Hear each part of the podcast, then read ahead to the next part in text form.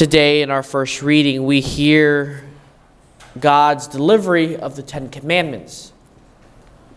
When we listen to the Ten Commandments or even study the Ten Commandments, we hear, "Thou shalt not." And our first assumption and our first thought is, God is telling me what I cannot do. In doing so, we first quickly imagine our parents standing there pointing their finger at you saying, "You can't do this, son. You can't do this, daughter. You're a bad child." And that becomes our automatic assumption of what God wants in the Ten Commandments. God is pointing his finger at us, telling how bad we are of a person. And these are the things he can't, he won't allow us to do. And he's not giving us the freedom to do what I want to do. But in all honesty, it ties perfectly to our gospel reading today. It's not that he wants us, he wants to limit our freedom. He wants us to bear fruit and multiply. He gives us the Ten Commandments to show us exactly what we need to do to multiply. If we love God, therefore you should do these things.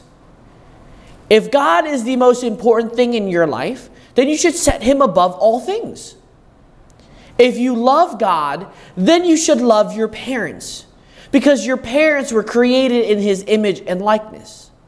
If you love God, you would know how much blessings he has bestowed on you, and therefore you're not going to take something that he has blessed someone else with, or even the fact that you're not happy with what God has blessed you.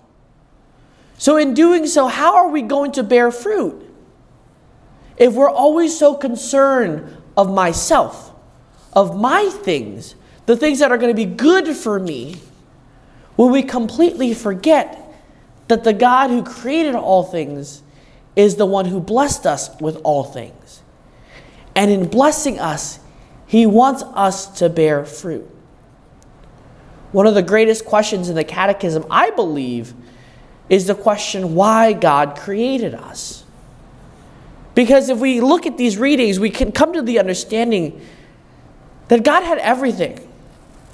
God had the angels praising him day and night. So why did God have to create man?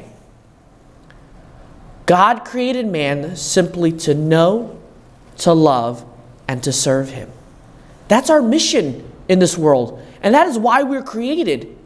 So God gives us these things to be fruitful, to be multiplied, so that we can live out that mission completely, wholeheartedly, and freely.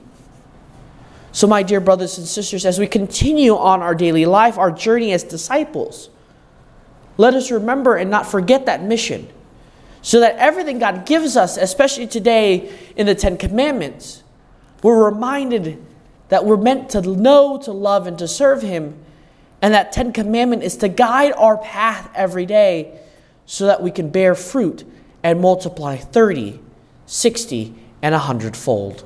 Amen.